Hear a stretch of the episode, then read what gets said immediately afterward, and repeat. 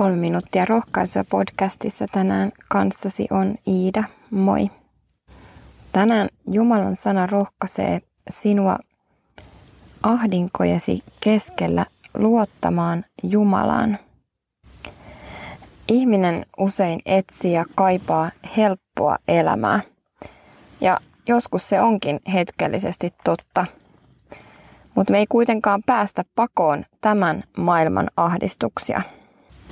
On rohkaisevaa lukea Paavalin toisen korintolaiskirjan luvusta yksi jakeesta kahdeksan eteenpäin, että minkälaisen ahdistuksen keskellä Paavali kirjoittaa näin, ettemme luottaisi itseemme, vaan Jumalaan. Paavali kirjoittaa, sillä me emme tahdo, veljet, pitää teitä tietämättöminä siitä ahdistuksesta, jossa me olimme Aasiassa, kuinka ylenpalttiset yli voimiemme käyvät meidän rasituksemme olivat, niin että me olimme epätoivossa hengestämmekin. Ja itsemme jo luulimme olevamme kuolemaan tuomitut. Että me luottaisi itseemme, vaan Jumalaan, joka kuolleet herättää.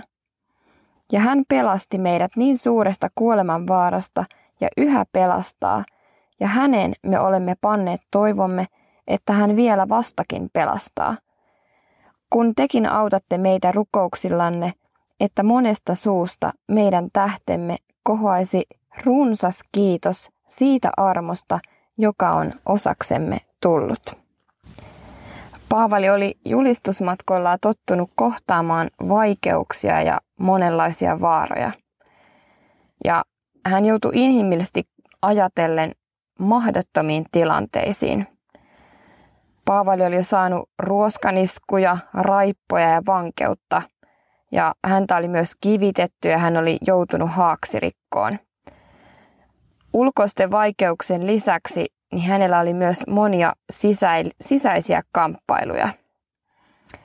Mutta kaiken keskellä Paavalilla oli kuitenkin luja luottamus Jumalaan. Nimittäin vastoinkäymiset riisuivat hänet omasta voimasta ja pakotti heittäytymään Jumalan huolenpitoon.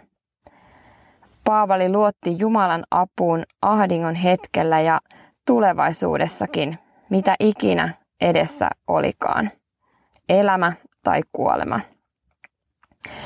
Paavali muisti myös kiittää kaikesta Jumalan armosta ja avusta. Jo David aikanaan totesi, älä unohda mitä hyvää hän on sinulle tehnyt. Jumalan apu, hyvyys ja lahjat eivät ole itsestäänselvyyksiä, vaan kiitoksen aihe. Kärsimys ja kuolema on osa ihmisen elämää, myös kristityn ihmisen. Tässä syntiin langenneessa maailmassa emme pääse niiltä pakoon. Mutta kaiken tämän keskellä Paavalin tavoin meillä saa kuitenkin olla luja luottamus Jumalaan. Vastoin käymisiin on kätketty siunaus. Vastoinkäymiset riisuvat meidät omasta voimasta ja pakottaa meidät heittäytymään Jumalan huolenpitoon ja lepoon. Voitko arvata, että virsikirjassa mun lempiosasto on virret, ahdistukset ja lohdutus siellä virressä 367, jonka on runoillut Johan Ruuneperi, niin on jäänyt pysyvästi mieleen, kun hän kirjoittaa, että kyyneleet ilo juomaksi muuttuvat voimastasi. Rukoillaan tähän loppuu tämän virren sanoin. On autuasta Jeesukseen kaikessa aina luottaa. En ystävääni sellaiseen, milloinkaan turvaa suotta. Hän surun ilon hetkinä on uskollisin ystävä. Hän voi ja tahtoo auttaa. On riemun aihe rajaton, kanssamme Herra kulkee. Ken kaipaava ja köyhä on, sen armoonsa hän sulkee.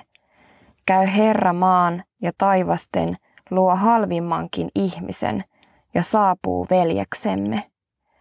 Myös minun köyhän luokseni käy Jeesus vapahtaja ja ota asunnoksesi sydämen halpamaja.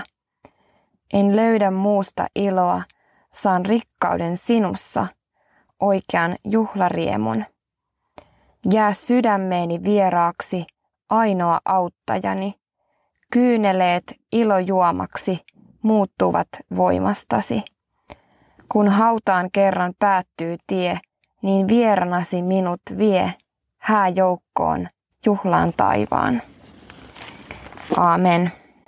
Muuttukoot kyyneleesi tänään ilojuomaksi Herran voimasta. Siunattua päivää. Moi moi.